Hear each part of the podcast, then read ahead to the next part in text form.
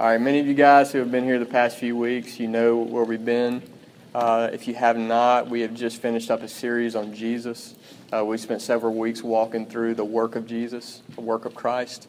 Um, many of you also know that next week we're going to start a church wide series, and we'll be in this for several weeks on the Great Commission, and we'll be unpacking that of what it looks like from the scriptures and what it means for this church. And we'll enter into a season where we focus on that for several weeks. So that's just a heads up of what's coming at us. Today we're going to do a standalone message out of Hebrews chapter 10. Uh, Hebrews chapter 10, we're going to be in verses 19 through 25. Uh, I believe this, this passage, if we unpack it and allow the Lord to teach it to us, I believe this passage speaks uh, directly to what our responsibilities are as a member in the church of Jesus, in Jesus' body. Uh, this, it's going to unpack some of that for us, and you'll see that as we as we walk through it. I want to give you a heads up on the front end that there's a lot, uh, there's a lot of doctrine, there's a lot of truth um, in Hebrews. Period. Uh, there's a lot packed into a little. Almost every uh, where you turn in the book of Hebrews. So I want you just to be be aware of that. That that we are in a passage that you're going to have to just use a little bit of uh, pay more careful attention to as we're going through this together. It's easy to lose the focus. And what I want to do is I want to unpack this, and, and there's going to emerge what I believe is a main point, a main message, a main thrust. And I want you to see that for yourself. I want you to see that for yourself from the Word of God. Um, I would encourage you uh, to take notes during this time. Uh, one of the reasons why you have a piece of paper in your chair every week is because the Word of God calls me and Ryan to do this, to equip the saints for the work of ministry. So there, there's, there's supposed to be some encouragement that happens during this time, some, some uh, exhortation, some rebuke, some warning, but you're supposed to come away from these gatherings equipped to do something, to minister for Christ. And so I want you to just kind of be mindful of that as we're unpacking these things. You take your notes you do whatever you need to do to get Hebrews driven into your soul, uh, specifically today, Hebrews chapter 10. So I want to encourage you that. Think, think like that from the front end and go into it that I'm listening as a reproducer, not just a consumer. I'm taking in the Word of God. I'm sifting it. I'm not just giving, I'm just not repeating what Dustin says. I'm sifting it. I'm discerning it, and then I'm reproducing the Word of God. Uh, so I want you to think like that every time you hear a sermon here, and that's why you have a piece of paper in your chair almost every week. It's the heart behind uh, heart behind that. Um, we're going to read uh, Hebrews in a second, but I want to read one verse earlier from Hebrews first. I want to remind us that this passage, according to Hebrews chapter 4, verse 12, is living, is part of the living and active Word of God. Okay? It is sharper than any two edged sword. Okay? it pierces to the division of soul and spirit. This passage does. This is the Word of God, living and active Word of God. So I want to remind you of that. And, and we, because it is the Word of God, we can go into this passage expecting that the living God will speak to us, that He will take His sharp sword and pierce our souls with His truth. And we can go in asking God to do this. This is the living and active Word of God. And may it expose our deepest thoughts and the deepest intentions of our heart as we unpack its truth. So please turn with me to Hebrews chapter 10, and we will read verses 19 through 25 together. Says this Therefore, brothers, since we have confidence to enter the holy places by the blood of Jesus, by the new and living way that he opened for us through the curtain that is through his flesh. And since we have a great high priest over the house of God, let us draw near with a true heart and full assurance of faith and with our hearts sprinkled clean from an evil conscience and our bodies washed with pure water. Let us hold fast the confession of our hope without wavering, for he who promised is faithful. And let us consider how to stir up one another to love and good works, not neglecting to meet together, as is the habit of some, but encouraging one another, and all the more as you see the day drawing near. Let's pray together. Father, we come to you, Lord. God, we want to hear you speak to us. God, we want to know you more and more. And, and Lord, we know that you, sh- that you reveal who you are through your word. And we ask that you would do that, Lord, that you, by your Holy Spirit, would unveil your word to us, God. That you would drive it in our souls, Lord, that you would make us understand it. That you would make it burn in our hearts, God. That you would cause it to be a delight to us, Lord. God, I confess for myself and for everybody here that unless you help us, God, nothing can be accomplished during this time. But you are a mighty God, and you are our Father in heaven, and you have given us new covenant promises. Lord, you will never leave us or forsake us. So we come to you, Lord, in faith, God, in hope. And we ask, Lord, that you would, you would cause us to be edified. Lord, bury this truth into our hearts, Lord, and bring about Christ likeness in this church. And we pray this in Jesus' name. Amen. All right, we're going to begin our study of Hebrews 10, uh, 19 to 25. And I'm going to labor here at the very beginning in an introduction. Uh, I'm going to labor to set this passage in its context, uh, probably more so than normal. I'm not about to give you an overview of Hebrews, okay? But I, what, I want, what I want you to know is that uh, the, the easiest way a passage of Scripture is misinterpreted is to remove it from its context from which it flows. That's the easiest way to misinterpret the Bible. You need to know that. So, what I'm going to do is I'm going to go in and just unpack a little bit of the context around the passage that we're in uh, today so you can see the flow. And all these arguments and all these themes and this logic, it flows through to main points. And I want you to see this. The Holy Spirit wrote a book, and I want you to understand it. I want you to understand Hebrews 10. Uh, when we come to verse 19, you will see the word, first word you'll come to is the word therefore. Okay? Now, this is an old preacher joke, and many of you have heard this very many times that anytime you see a word therefore, you need to find out what the word therefore is therefore. And that's the joke. You know, you, many of you have heard that, but that is solid. That is solid. Uh, the word therefore is there for a reason, and these are connector words in the New Testament. And what I mean by connector word is you'll have a thought, and then the Word of God will give you a therefore based off this thought. This is true, or do this. And you need to know what the therefores are there for. So we're going to unpack the therefore in verse 19 of Hebrews 10. And what we're going to do is we're going to go back and we're going to grab some passages of Scripture earlier in Hebrews 10. Now, I want to just encourage you with something. Hebrews 9 and Hebrews 10 is one of the most compact rich uh, places in the Bible where you have so much that unpacks what the death of Jesus accomplished. So if you were to ever immerse yourself into a passage of Scripture, Hebrews 9 and Hebrews 10 would be a great place to do it, of to understand what happens behind the narrative of Christ's death, of what's actually going on when Jesus dies on the cross. So let's go to Hebrews chapter 10, and let's start um, unpacking this argument that precedes our passage for today. And let's start in verse 4 says this. That, uh, let me say this before I read this. The main argument, okay, is that he is the writer of Hebrews is laboring to, to drive this point home. Jesus is better than Old Testament sacrifices. And that's the argument that he's driving home in Hebrews 10. So let's pick this up in verse 4. For it is impossible for the blood of bulls and goats to take away sin. Consequently, when Christ came into the world, he said, Sacrifices and offerings you have not desired, but a body you have prepared for me. In burnt offerings and sin offerings you have taken no pleasure. Then I said, Behold, I have come to do your will, O God, as it is written of me in the scroll of the book. Pick it up again in verse 10. And by that will we have been sanctified through the offering of the body of Jesus Christ once for all. Pick it up again in verse 14. For by a single offering he has perfected for all time those who are being sanctified. And the Holy Spirit also bears witness to us. This is the covenant that I will make with them after those days, declares the Lord. I will put my law on their hearts and write them on their minds. And then he adds, I will remember their sins and their lawless deeds no more. Where there is no forgiveness, where there is forgiveness of these, there is no longer any offering for sin. Okay, so this is what precedes the therefore.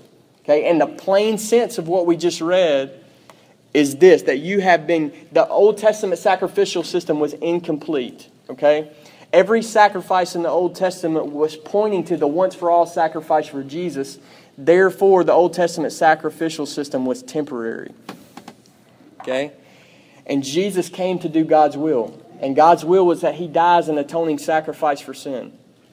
And because Jesus did God's will, you have the following according to Hebrews chapter 10. This is for every single Christian.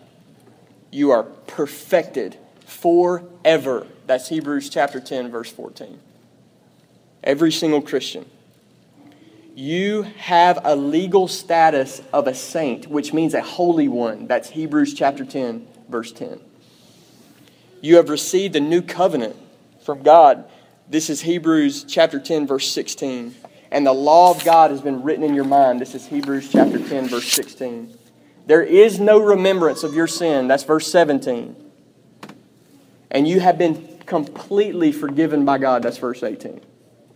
You have these things in Jesus, these things in Jesus, these things in Jesus. Therefore, okay? That's what the therefore is unpacking in your mind. Because these things are true, because Christ has done this, because you have these things, therefore. And we're about to swing on that word. Uh, on the basis of what Jesus accomplished, we come immediately to this word, therefore. Okay? And this, therefore, it swings us into a new section in the book of Hebrews. Now, if you're a student of the New Testament, uh, there's a couple places where this is really clear. Happens really clear in the book of Romans, in Romans chapter 12, verse 1. It happens really clear in the book of Ephesians, at Ephesians chapter 4, verse 1, but it also happens here in Hebrews, in Hebrews chapter 10, verse 19. There's a pivot passage and a hinge section where you have doctrine, doctrine, doctrine, and you swing into a new thought. Therefore, do something. And we're right there in the Word of God. This is where we're headed. Uh, for the most part, for the past few chapters, the writer of Hebrews has been unpacking doctrines about Jesus. This is who Jesus is. This is what he did. This is who he is, and this is what he did. Here, we're going to swing into duties. Therefore, based on what Jesus did, do this. Okay? Now, uh, this doesn't catch many of you off guard. Many of you have seen the passages in Romans and the passages in, in Ephesians, and you've been blessed by that. Uh, this is going from the doctrinal to the practical. Okay? A fancy way to say this is from the indicative to the imperative. And a simple way to say it, which is my favorite way to say it, is going from the duns of the New Testament to the do's. Done, do. Okay? And that word, therefore, almost always swings us from one of those to the other. All right, this is a beautiful principle in the New Testament. This is how the, the apostles sought to bring about obedience to Jesus. This is the only way to be, bring about obedience to Jesus that is rooted in the finished work of Christ. Okay, so a good way to think about it this is gospel obedience. And there is another flavor and another kind, but this is gospel obedience, the one rooted in the finished work of Jesus. The do's that are rooted in the dones in the New Testament. This is a powerful principle. If you had never thought much about this, this will change your life. Okay? That everything that I do for the Lord is rooted in what He's done for me in Christ. This is powerful. Okay? And we're right in the middle of one of these right now. Uh, let's talk real quick about the structure of this passage. Uh, you'll have this on your outline. I just want to throw this at you real quick. Uh, the therefore in verse 19 swings us into a new section. And from verse 19 to verse 21, you'll have more review of, of your gospel blessings in Christ. And then from verse 22 to 24, we'll walk into three commands. Based off of what you have in Jesus, you'll walk in three commands, and they're highlighted by the word let us. And you'll see let us in verse 22, let us in verse 23, and let us in verse 24. And they go like this Let us draw near. Let us hold fast. And let us consider. And then that last, uh, we'll have some closing thoughts in that last verse of 25. So that's the structure of the passage. Done, do. Okay? You need to know these things. These things are beautiful. Uh, they unpack and glorify Jesus for what he's done. Okay, that was your introduction. Now we're going to start unpacking that first section. Uh, this is verse 19 through 21, and it reads like this. Read this with me. Therefore, brothers, since we have confidence to enter the holy places by the blood of Jesus, by the new and living way that He opened for us, that uh, through His through the curtain that is through His flesh, and since we have a great priest over the house of God. All right, here's where I want you to uh, buckle up tight and just think really hard as we're doing this. Look at the Word of God and think about it and look at it again and think about it some more and say, Holy Spirit, reveal your truth to me and then think about it some more. Okay? I want you to think about these things. These verses are basically a summary review of the last few chapters of Hebrews. All right, to understand this section well, it helps you to understand the book of Hebrews well. This is a big key to understanding the book of Hebrews, this passage. The writer of Hebrews has been laboring for several chapters to show these Christians that in Christ we have basically these two categories, these two things. And what are they? All right? And you see them with, in my translation, since we have. Since we have. You have two things, and here they are. They are since we have confidence to enter the holy place. That's one. Verse 19. And then verse 21, you see the second. Since we have a great priest over the house of God. Again, they are both massive themes in Hebrews access to God and a great high priest. These are massive things in the book of Hebrews. And I want to tell you that these blessings are given to every single believer in Jesus. If you've never known that you had these things, you've had them since the moment you trusted Christ, and they've never departed from you. Okay, these are gospel blessings. All right, I, I want to give you a word to think about uh, when you think about gospel blessings. Okay, it's the word objective. All right. Now, let me just give you what the dictionary definition of the word objective means. Because you might be like me. I'm from Pearl. I need all the help I can get at any time. Okay? The word objective, and this word's going to help you understand your blessings in Jesus. Okay? The word objective, according to the dictionary, dictionary means facts not influenced by feelings or emotions. Okay? So I'm telling you that the finished work of Christ and the things that we just read about, this confidence that you have to enter the holy place and this great high priest, you should think about those as a Christian as objective facts, not feelings or emotions or experiences. Okay? They are disconnected from your experience. They are disconnected from your feelings. Your feelings can float like a ship in a hurricane. These things are solid, they are an anchor, they never change. Okay? Objective. You need to know these things. Um,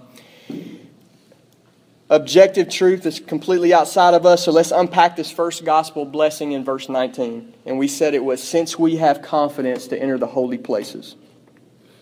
Now, it may help you to understand this passage if we do just a little bit of rewording, and I want to tell you what I mean. If this passage is objective, and it is, okay, then I want, to, I want, I want you to think about something. We have a command in verse 22. This, this verse says, confidence to enter. And then we have a command in verse 22 that says, draw near. Okay? And what I want you to see is that the way that this is laid out in the book of Hebrews, in verse 19, this confidence is actually not a feeling. Okay? This is an objective truth that you have in Jesus. Okay? Now, because of that reason, we tend to associate the, Word of God, it's, it's a promise here to be claimed by every believer.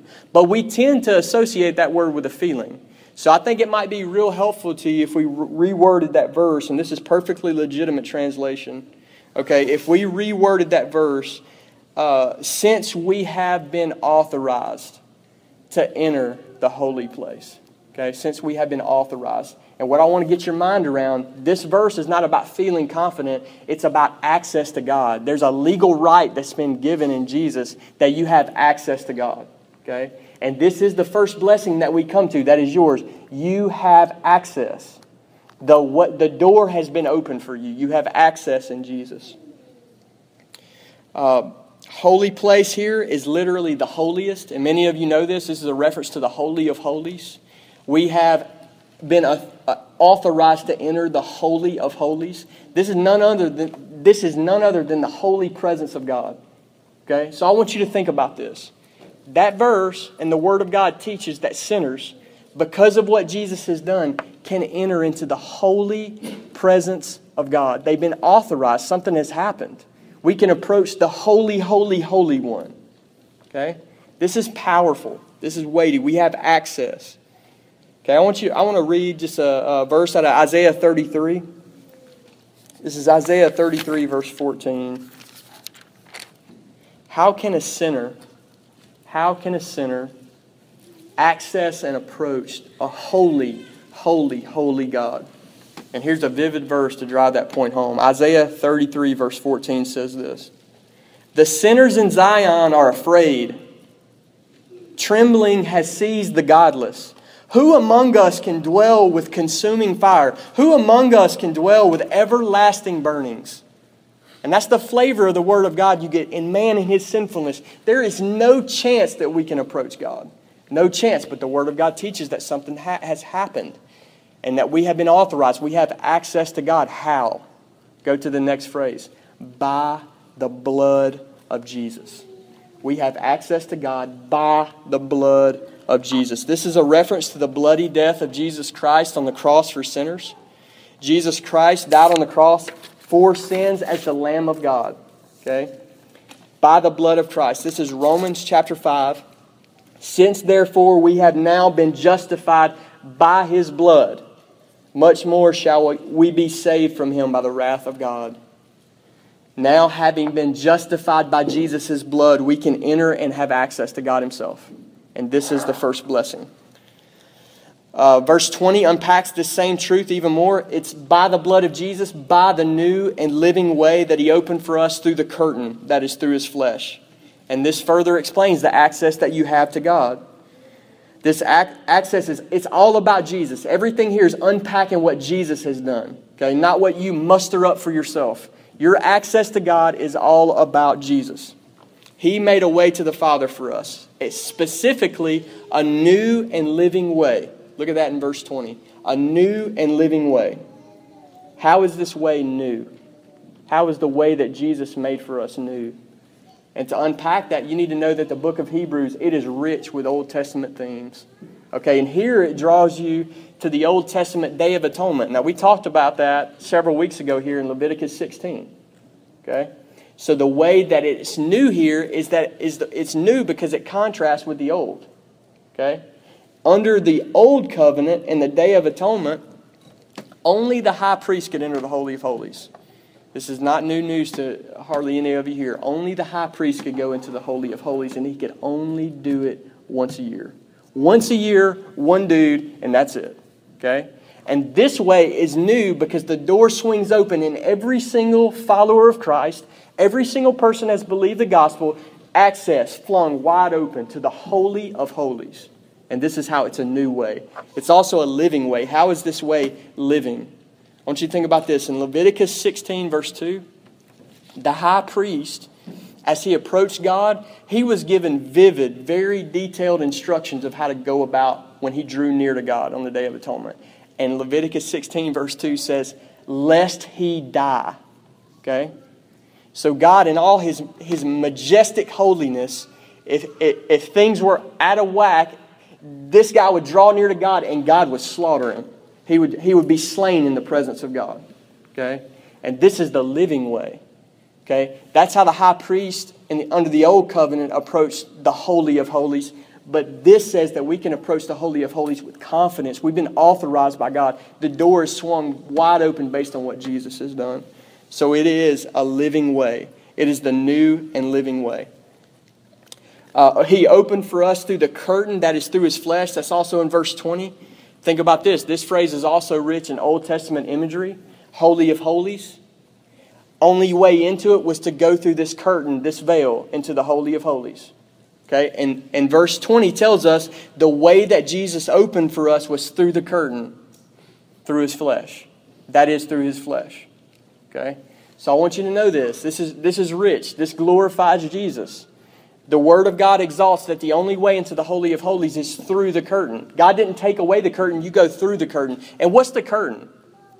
All the curtain is is a shadow that points to the body of Jesus. And the curtain being torn is a shadow to point you to the ripped, broken body of Christ. And the only way into the Holy of Holies is through the curtain, that is, through His flesh. This is a reminder for us that there's no way for us to approach God apart from the shed blood and the broken body of Jesus Christ. This glorifies the Lord. Jesus said in John 14, verse 6, I am the way. I am the way. No one comes to the Father except through me. This is the way that He's opened for us. Listen to Ephesians chapter 2, verse 13. But now in Christ Jesus, you who were once far off have been brought near by the blood of Christ. Ephesians chapter 2 verse 18. For through him we both have access in one spirit to the Father. 1 Peter 3:18. We talk about it all the time. Let's let's hit it again. Christ also suffered once for sins, the righteous for the unrighteous, that he might bring us to God. That he might bring us to God.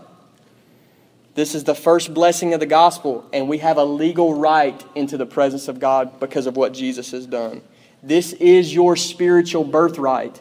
Don't care how you feel when you woke up in the morning. The Word of God says that in Christ Jesus, You have access. These things never change. I told you they were objective, they're not tied to your feelings. We have access to Christ.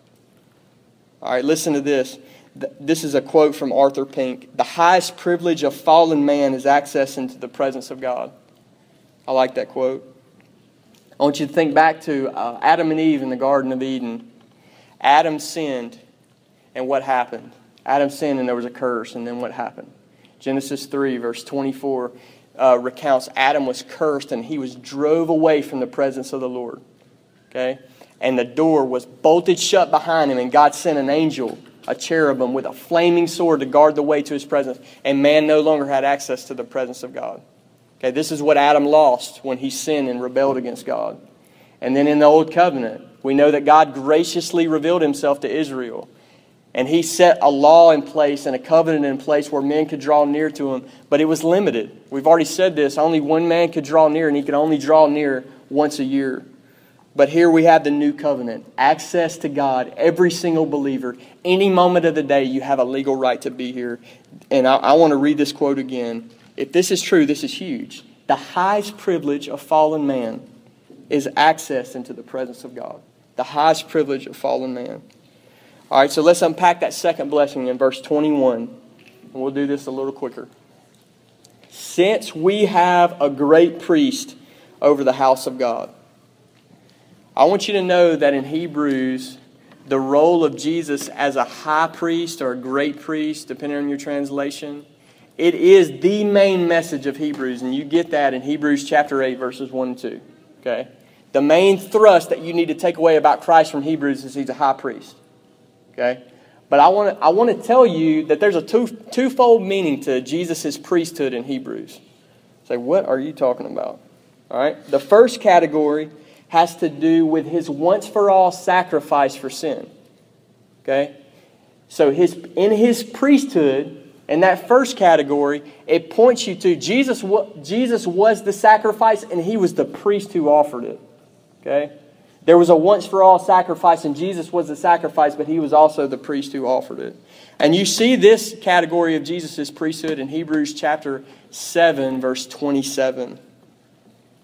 The second category of his priesthood is a reference to his intercessory ministry for believers. Okay, you can see this category of his priesthood in Hebrews chapter 7, verse 25. And so when we say Jesus is our high priest, we mean both of those things. We mean he's the one that offered the sacrifice, and we mean he is the one that ever lives to make intercession for us. We mean both of those things. Okay? As we come to verse 21, this second gospel blessing in verse 21, I believe that the first gospel blessing is a reference to the first category of Jesus' priesthood access to God based on his sacrifice.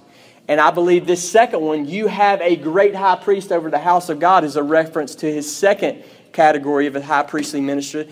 A high priestly ministry. He makes intercession for us. Okay? So you have access to God and you have this great priest. And the Word of God teaches. Remember, this is objective. Okay? You can feel 500 miles away from this as a believer, but the Word of God teaches that you have a high priest that never stops interceding for you. Let's look at this in Hebrews chapter 7, verse 25. Consequently, he is able to save to the uttermost those who draw near to God through him, since he always lives to make intercession for them. Jesus always lives to make intercession for us. Always. Romans chapter 8, verse 34. Who is to condemn? Christ Jesus is the one who died. More than that, who was raised? Who is at the right hand of God? Who is indeed interceding for us? So we have access to God and we have this person Christ Jesus, and he never stops going to the Father on our behalf. Okay? And the writer of Hebrews is reminding you of these things, these objective gospel truths. And I want to ask you, how awesome of a thought are these things? Did these things rock your soul? Did they drive into your heart? Did they make you stagger back and say, Lord, praise you for what you've done, Lord? Do they do that in your heart? All right, this finishes the gospel sections, uh, the, the section on the gospel blessings. One more time, I want to remind everybody here about this objective thought. These things are objective, they are not tied to your experience. Many of you know, many of you know that your experience can fly all over the map. These things never change. These things never change. You always have access to God based on what Jesus has done, and you always have a great high priest who never stops praying for us. Always. These are gifts given to you by God. All right, at this point, we'll turn the corner into the practical commands, and you can see those fly off. Let us, let us, let us. Okay? So, since we have, since we have, let us. And in verse 22, we'll find the first commandment. Let's read it. Let us draw near with a true heart, in full assurance of faith, with our hearts sprinkled clean from an evil conscience, and our bodies washed with pure water. And we're going to camp out here. This is an awesome this is an awesome thing. Okay? And we're going to unpack this together. All right? And I submit to you, just let, let, let lights go off in your head. I think this is the main drive and thrust of this passage. Let us draw near. And the first question we want to answer is draw near to what? Okay? And I want to answer that question.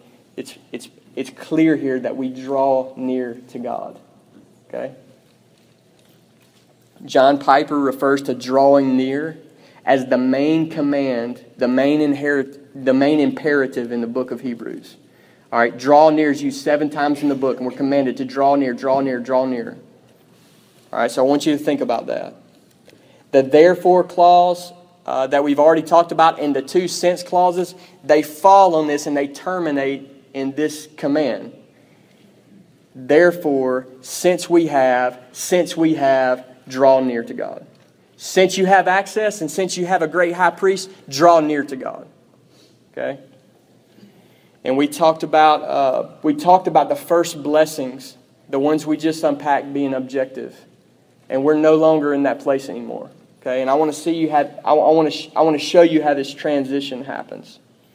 Uh, the main reason we draw near to God, the idea here is to worship Him, to enjoy Him, all right, now we move into the subjective area of the Christian life.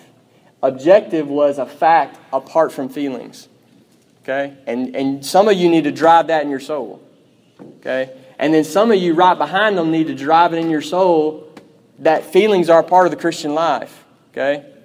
They don't drive us, they don't boss us around, but they're part of it. Okay? Our experience is part of what God has provided for us based off these objective facts and what Jesus has accomplished. Draw near to God. All right, the, the Puritans used to refer to this idea of nearness with God as communion with God. Maybe you've heard that term before, which means a conscious awareness of the presence of God, conscious communication with the person of God, the living God. They made a, they made a point to always stress that communion with God was necessarily preceded by union with Christ. Okay? And they were getting at the same thing that Hebrews 10 did. Something objective has to happen for us to move into this experience with the Lord. Access had to be granted, and on the basis of that objective truth, we draw near to God. I want you to see that. I did these gospel facts driving us into a deep enjoyment of the gospel. You see that here. And, and real simple, let's, let's just simplify this. We have access to God. Fact. We have access to God in Jesus. That's a fact. Therefore, draw near to God. That's an experience. That's a daily experience to be enjoyed by you. That one can float all over the map. Access to God never can. And the Word of God is commanding us here, since we have this objective truth, access, we draw near to God. I might be hammering that a little much, but I want you to see that. All right, com- consider that this command to draw near to God is given for a reason in Hebrews. Not just throwing darts at a board or shotgun approach. He's writing them this commandment for a reason. It was needed. Okay? It there was a reminder that was needed to a group of Christians that they needed to draw near to God. Apparently, some had lost their intimacy with Jesus and it was throwing all kind of stuff out of whack. Okay? I want, I want to throw this in your mind about the book of Hebrews. I believe that here we find the real problem with the people that he keeps warning over and over again is not external persecution, but an internal lack of closeness with the Lord. Okay? And they began to drift away. Okay? And then when the persecution came, it, it, it was like a straw that broke the camel's back. So I want to throw that in your mind. The main problem here was a group of people began to uh, lose their intimacy with Christ. Uh, they needed to learn to draw near to God based off the finished work of Jesus, and we do too. Draw near to God. Make full use of the objective access that we have been provided in Christ. Okay? And I'm going to say this two times because I, I want to underline this. Anything less than drawing near to God in your daily experience dishonors the work of Jesus. Okay? Anything less than drawing near to God in your daily experience dishonors the work of Jesus. It's a big deal. All believers have this access, yet we must know we have this access in order to experience it. And here God calls us to a life of worship in His holy presence. And you think about this what can we render to the one who paid everything, the one who opened the way? What can we render to Him? We can draw near to Him and bow down and worship and give Him praise. Okay? We have an unspeakable obligation to never neglect this highest privilege. It cost Jesus everything. And we have an unspeakable obligation to go into the way, into the path, and enter into the place that He opened for us. Anything less than this dishonors Jesus. The draw near here is a Greek verb in the present tense and continual action. This is supposed to be the practice of your life of drawing near to God daily, day by day in His presence. It draws a vivid picture here of our whole lives lived in the presence of God. The reformers used to refer to this term as coram deo. Maybe you've heard that before. Coram deo is what they called it. And the, and the idea there is they lived their whole life before the presence or before the face of God. Life lived before the face of God. Listen to this R.C. Sproul quote To live coram deo is to live one's entire life in the presence of God, under the authority of God, and to the glory of God Himself. And I want us to see here that drawing near to God is more than a doctrine to understand. It's, it is a lifestyle to be enjoyed. Okay, drawing near to God. This is an experience that Jesus has purchased for you. Drawing near is mainly a spiritual act, not a physical one. And we draw near in a spiritual sense, which brings us to the next phrase with a true heart, in full assurance of faith. That's verse 22. The act of drawing near to God is mainly heart work. With a true heart. It's mainly heart work. Proverbs 23 26 says this My son, give me your heart. I want you to picture the father saying that to you in the secret place. My son, give me your heart. That's Proverbs 23, verse 26. This is what God requires of us. What kind of heart does God require of us? And we see in verse 22 that He requires a true heart. What is a true heart? A true heart here describes a heart that rests in and relies on Jesus Christ. It is the opposite of the heart described in Hebrews 3:12 as an evil, unbelieving heart. What makes a heart evil? Unbelief. Okay? What's it calling us to here? A true heart is a heart full of faith. A, a true heart in fullness of faith. Uh, full assurance of faith. Literally, it means fullness of faith. Okay? So, as you draw near to God, you have to exercise faith.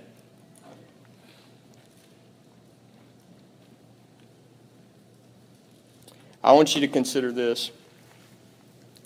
As you think about this, true heart, drawing into the presence of God, you're flooding your mind with the finished work of Jesus, the access that you have. I want you to think about the only thing that can keep you from God's presence every day, every day of your life, if you were to root it down to one thing. And I want to submit to you that the only thing that can keep you from God's presence is unbelief. That you do not believe Jesus, you do not believe the gospel. And I want to unpack that for a minute. God calls us to draw near to Him with a fullness of faith. The heart of faith allows us to draw near to God's presence with a confidence that's verse 19. A holy boldness even crying out, Abba, Father, to the Holy One of heaven. Okay? These things are, this is an act of faith. This is seeing what you have in Jesus, grabbing a hold of it. Any confidence to approach God apart from what Christ has done, God hates it. It dishonors Jesus. Okay? So when we talk about a holy boldness, we mean in the gospel. We mean in the gospel. In verse 22, finishes up with this phrase with our hearts sprinkled clean from an evil conscience and our bodies washed with pure water. In order for the heart to approach God with fullness of faith, these things have to happen. The heart has to be sprinkled clean from an evil conscience. Now, I want you to think about this. A conscience is a gift from God. Okay? Don't think about your conscience as a bad thing. When you sin, one of the things that gets pricked is your conscience. But I want you to know here that, in, that the Word of God says there's such thing as an evil conscience. What is an evil conscience? An evil conscience is one that condemns you of sin that has been canceled by Jesus Christ. Okay? It is a condemning voice. It's an inner minion that you sin, it reminds you of sin, even after it's been canceled. Okay? And your heart must be sprinkled clean from this evil conscience. How in the world do you sprinkle your heart clean from an evil conscience? And the only way is through the blood of Jesus. You apply the blood of Jesus. Okay, this is an act of faith. I don't mean literally, it's an act of faith that you bring the gospel to bear on your conscience. The only way to shut the inner voice up that condemns you of sin, that would bid you out from the presence of God, the only way to stop that voice is to preach the gospel to yourself. That's the only way to do it. Okay? The only way to kill that evil conscience is to preach the gospel to yourself. Then we have a reference to our bodies washed with pure water reminding us that we are clean because of what Jesus has done. 1 Corinthians 6, verse 11 says this You are washed, you are sanctified, you are justified in the name of the Lord Jesus Christ and by the Spirit of our God. Christ has overcome every single obstacle. Christ has overcome every single obstacle that would hinder us from drawing near to God. Think about that. Just think back what we covered. Legal, we have a legal right. We were prohibited from entering God's presence. He overcame that obstacle. Now we have a legal right. We have a great priest who constantly intercedes for us to overcome our weaknesses and our sinfulness. Okay? We have inner corruption and inner guilt, and Jesus washes it clean by his blood. He stomps our conscience, and we have outer pollution, internal and external things that keep us. We feel dirty, and Jesus takes care of it all. Okay? He, is, he has put away everything that would hinder you from drawing near to God. He's done this for us. In verse, uh, the only, so I want to read this quote again. This is a Spurgeon quote. Got to throw one in there. The only thing that can keep Christians from drawing near in God's holy presence is unbelief. The only thing that can keep Christians from drawing near in God's holy presence is unbelief. So you test that for yourselves. Verse 23, we come to the second command. Let us hold fast the confession of our hope without wavering. The confession here is to your faith in Jesus, your faith in what Christ has done in his gospel. And we see this in 1 Timothy 6:12. Listen to this. Fight the good fight of faith. Take hold of eternal life to which you were called and about which you made the good confession in the presence of many witnesses. We are commanded here to hold fast our faith in Jesus. And we have a reference here in this passage to the doctrine of perseverance in the Christian life. And I want to be real honest, honest with you that I prefer the term the preservation of the saints. Okay? And I'll unpack that in a second. But this calls us to hold fast to our faith. We have to persevere in our faith. Hebrews 2 chapter uh, Hebrews 2 verse 1 teaches us that we must we must pay close attention to the things of Jesus lest we drift from them. We must pay close attention to the things of Jesus unless we drift from, them. And I want to give you a warning here. Okay? We have, we have a command, and it basically says this You must continue to believe in Jesus. Okay? Hold fast your confession. And that is the commandment here. We don't have to call it something else, it is that. You have to continue to believe. Okay? But I want to give you a warning and here's the warning do not ever in your life turn faith into a work. Okay? What are you talking about? Those are the opposite of each other. Exactly. But I want you to know that you can turn faith into a work. Okay? And what does that look like? It means you see something like this. I got to believe. And you, and you say, Oh, I got to hold fast to my faith in Jesus. And you go into this internal, uh, introspective, and you just, you're in, agonizing. I got to believe. I got to believe. I got to believe. Okay? And I want to tell you, you've just turned faith into a work. You're making it about yourself. You're looking to yourself, but faith looks to Christ alone. Okay? You're looking to yourself when you turn faith into a work, but faith looks to Christ alone. Listen to this. This is Hebrews chapter 12, verse 22. And, and my, my point here is stop focusing on your faith and focus on Christ. Hebrews 12, verse 2. Looking to Jesus, the founder and perfecter of our faith. Okay? How do you hold fast the confession? You don't look at yourself, you look to Jesus. Faith rests in a person. The only object of faith is Christ Himself. Don't ever turn faith into a work. How can you be sure that you will, be, that you will continue to believe in Jesus? Listen to this. Verse 23 ends with this phrase For he who promised is faithful. So, I want you to see this. Hold fast your confession. And you're thinking, okay, I got to do this, got to do this and that it ends the same sentence with He who promised is faithful. Verse 23 anchors your assurance not in your faith, but in God's faithfulness. Do you see that? You're you will wake up a Christian tomorrow not because of your ability to believe, because God is faithful. You understand this? We have a great high priest. Our assurance is bound up in the faithfulness of God. So I want to encourage you to stop looking at your faith and look to Christ. Get your eyes on your high priest who never changes. Uh, let me just say this that objective subjective thing, you do know that that works with security and assurance, right? Surely you know that as a believer. That your security in Christ is objective. It is a, it is a spiritual fact completely removed from any feelings that you'll ever have. Your assurance can float all over the map but you are secure in Jesus. Okay? And the only way to have assurance is to look to Jesus. Okay? The only way to have assurance in your daily experience is to look to Christ, to get your eyes off yourself and on your great high priest. All right, the first two commands have been vertical towards God Himself, and here we move to the last one, and it's horizontal in verse 24. It says this, and let us consider how to stir up one another to love and good works the word consider here is only used one other time in Hebrews, in Hebrews 3 1, and it's used to describe consider Jesus. Okay, but in Hebrews chapter 10, we're to consider one another. And that word consider is actually a really strong word. Has some synonyms that means something like this. It means to direct our minds toward. It means to ponder, to reflect, to expend mental energy, to take a loving interest in, to think intently, intently about other people. Christians are to be people studiers. That was a John Piper quote. You're to be a people studier.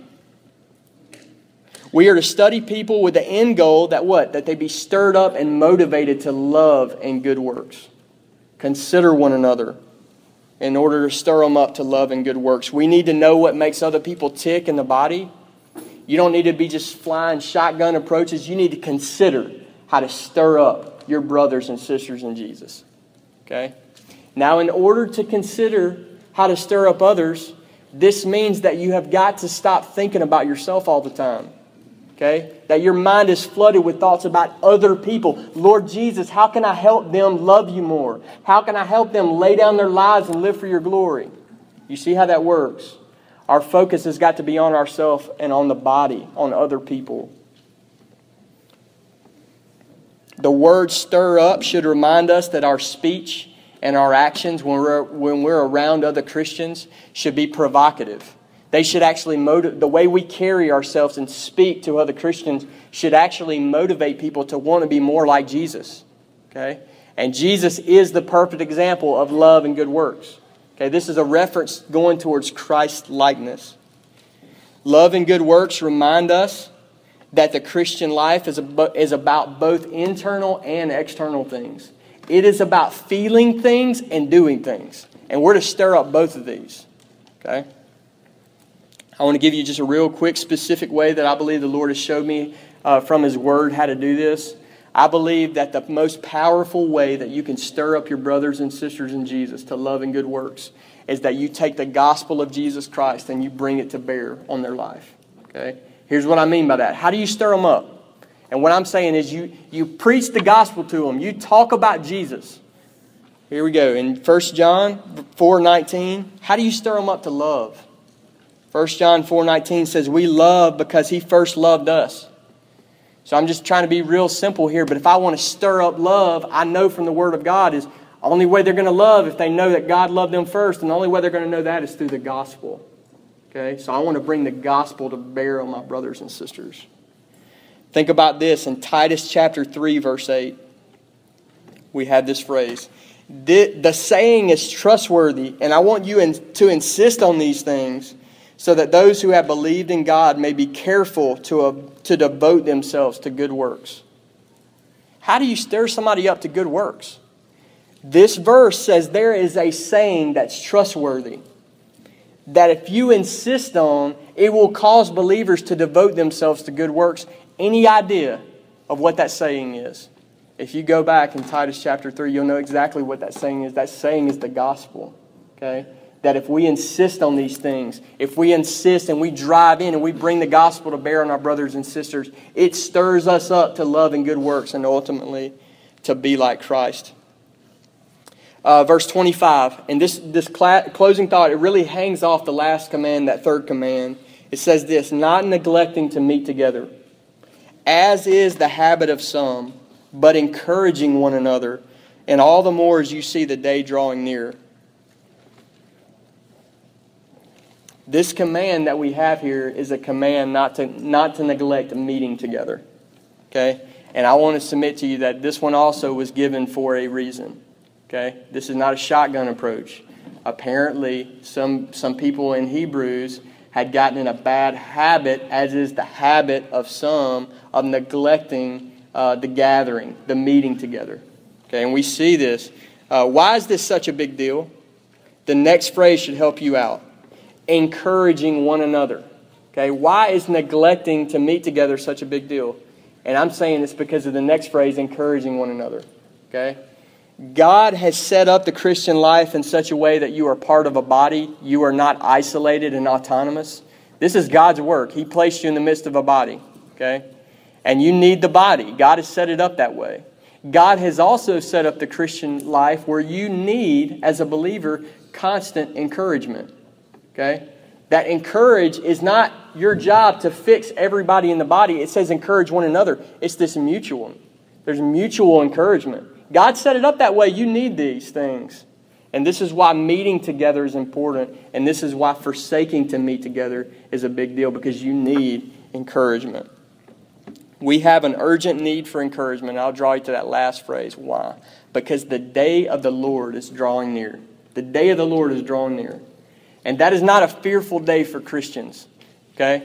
So I don't mean to say that, but what I do mean is it, it is a reminder that we only have a little bit of time on this planet to glorify Jesus. And you need to be stirred up. You need to be encouraged. You need to be stirred up to lay your life down to live for Jesus. Okay? And that happens as we meet together. As we not as we don't forsake to meet together because the day of the Lord is drawn near. All right, I want to walk into some application as we finish up. And I told you, uh, let's, let's just talk about this. How does this text apply to unbelievers? How does this text apply to unbelievers? It is a terrifi- it, this is a terrifying reminder that unbelievers are shut out of God's presence. Listen to Isaiah 59, verse 2. But your iniquities have made a separation between you and your God. And your sins have hidden his face from you so that he does not hear. So apart from Christ, we have no access. Apart from Christ, we are barred from the holy presence of God, and we are separated, and He will have none of us. In John 14, 6, Jesus says, uh, I am the way and the truth and the life, and no one comes to the Father except through me. And so this, this passage applies to unbelievers in this way that they are shut out of the presence of God, and the only way that they will ever come to the Father is through the Son, through Jesus. All right, how does this text relate to believers? And more specifically, I want to ask how does this text relate to church members here at Grace Community Church? How can we take this text and walk into applying these things uh, as what does this mean to be a member of Grace Community Church? And I'm telling you that it, that it helps us understand our responsibilities. Here's what I mean.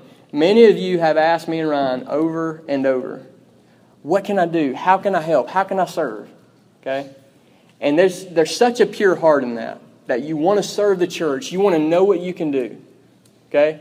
But here's what I think I think that there's not always a lot of clarity in the how or the what. And, and, and people have really good motives, but you don't know exactly what you need to be doing. And what I'm saying that this passage gives us a lot of clarity of exactly what you need to be doing. Okay? What do you need to be doing here? What is your responsibility as a member of this church? First and foremost, it reminds us that the most important thing for you to be doing in your entire life is to be cultivating a deep, passionate, personal relationship with a person of Jesus Christ. Draw near to God. This is the commandment, this is the main thrust. Cultivating an intimate walk with the Lord is the most important way you can serve this church. It is the most important gift you can give this body is a close relationship with Jesus Christ. Draw near to the Lord. Don't neglect this, okay? We're going to camp here for a minute. Don't neglect this and immediately run into your mind to more practical things. Yeah, yeah, I know that, but what can I do? What can I do? Don't do that. This is the most important thing that you can do closeness with Jesus. This touches everything else in your life. So I want to ask you this How is this going for you? Okay? you get up and you wake up and you live your life, how is closeness with Christ going with you? How is drawing near to Jesus going with you? I ask you this I want everybody here to honestly assess your intimacy with the Lord. How's it going? Do you walk closely with the living God? How conscious are you of His presence? Is God a living reality to you, or an idea that you just talk about. Okay? How is closeness with Jesus? Think about this. Psalm 27, verse 8 says this. How is this type of thing going in your life? Psalm 27, verse 8. You have said, Seek my face. This is a command from God. Seek my face. And then that verse finishes My heart says to you, Your face, Lord, do I seek. How's that going in your life? Seeking the face of God. Is this your daily experience? Are you living far beneath what Christ has provided for you? Or is this your daily experience? Do not brush past this and ignore it. Draw near to God. Do not let your heart get so full of other things that you don't even think about God. Cultivate a deep, passionate, personal relationship with Jesus. I would just give you one practical thing on that.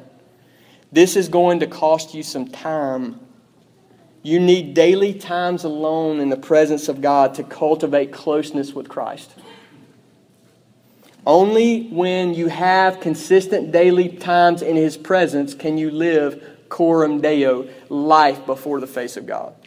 Okay? So, do you have times every day where you draw near, where you're before the King, where you're seeking the face of God? Do you honor Jesus in this way? Okay? You have the highest obligation to draw near based on this access that we have been provided. Okay. Now you say, I understand. I understand. That's the main thrust of the passage, and that's the main way I can help the church. Okay, but now what can I do? Here's some other things. You can come. You can come. When we gather, you can come. Okay, now that might sound simple, but let's, let's talk about that. I know it seems simple, but the text says not neglecting to meet together and I want to remind you that the writer gave that command for a reason. And I want to plead with you here, some of you here, to break bad habits. Okay? And I call them habits because that's what the text, as is the habit of some. Okay? So some of you here, maybe unintentionally, there's a lot of deception involved with these things. And you don't necessarily mean for it to be like this, but all of a sudden, you're not around Christians and you're not drawn to meeting together with Christians, and then all of a sudden you got a really bad habit of forsaking to meet together. Okay? And I want to bring the Word of God to bear on that bad habit. Don't do that. Do not do that. Do not forsake meeting with Christians. Okay?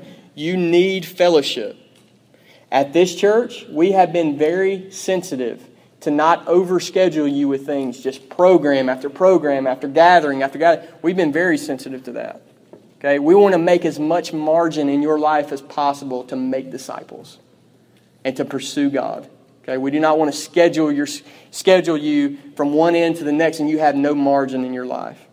And so the way that rolls here is we gather on Sundays, we gather in the mornings, and then we try to get everybody in this church involved with at least one small Bible, small group Bible study during the week. And I would encourage you, don't forsake those things. Come to them. That's a way that you can help this church. That's the way that you can serve this church, is that you're there. Okay? And only if you're there can you encourage one another.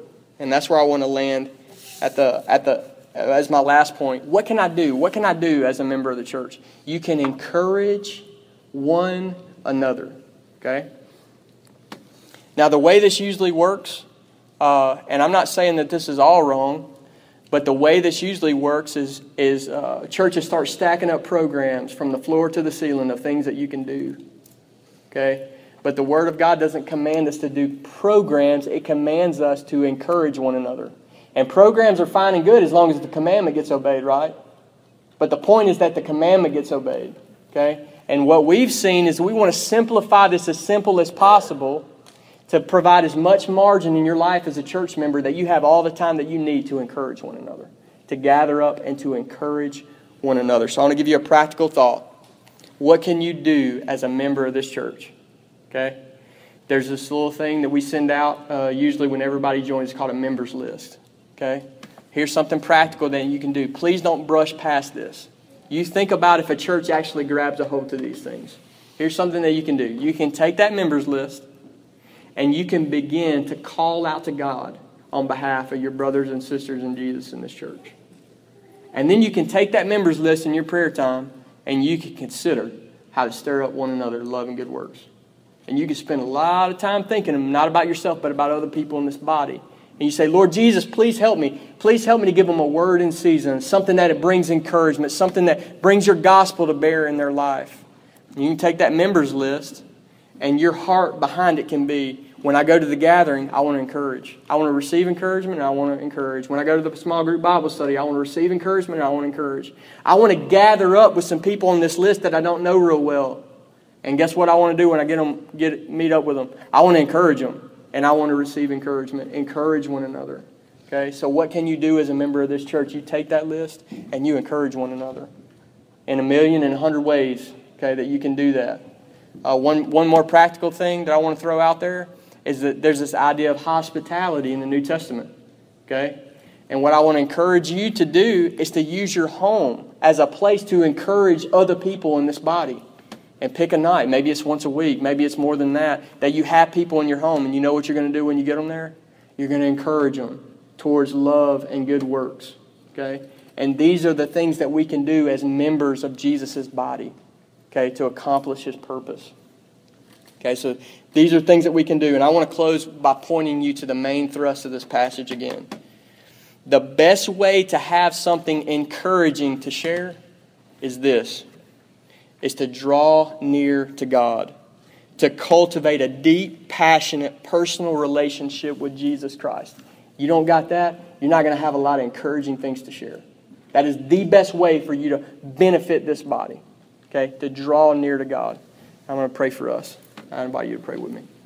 Lord Jesus, we exalt your name, Lord. God, we thank you so much for your gracious gifts that you've accomplished for us, Lord. God, we ask for great faith that you would make us a people of great faith, Lord, that we would take your gifts that you've given us, Lord, and that we would believe you, that we would believe your word, and they would become the daily experience of our life. God, I cry out to you, Lord, that you would stir up our affections for Jesus that our love for you, God, would abound more and more and more and more. And we pray these things in your name. Amen.